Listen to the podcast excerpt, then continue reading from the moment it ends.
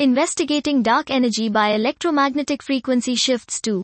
The Pantheon Plus Sample, by Giuseppe Sarracino et al. Following results presented in a Phys. J plus 137 2022 253 by the same authors, we investigate the observed redshift Z, working under the hypothesis that it might be composed by the expansion redshift ZC and an additional frequency shift ZS, towards the red or the blue, due to extended theories of electromagnetism ETE. We have tested this prediction considering the novel Pantheon Plus catalog, composed by 1701 light curves collected by 1550 SNe Ia and 16 BAO data, for different cosmological models characterized by the absence of a dark energy component.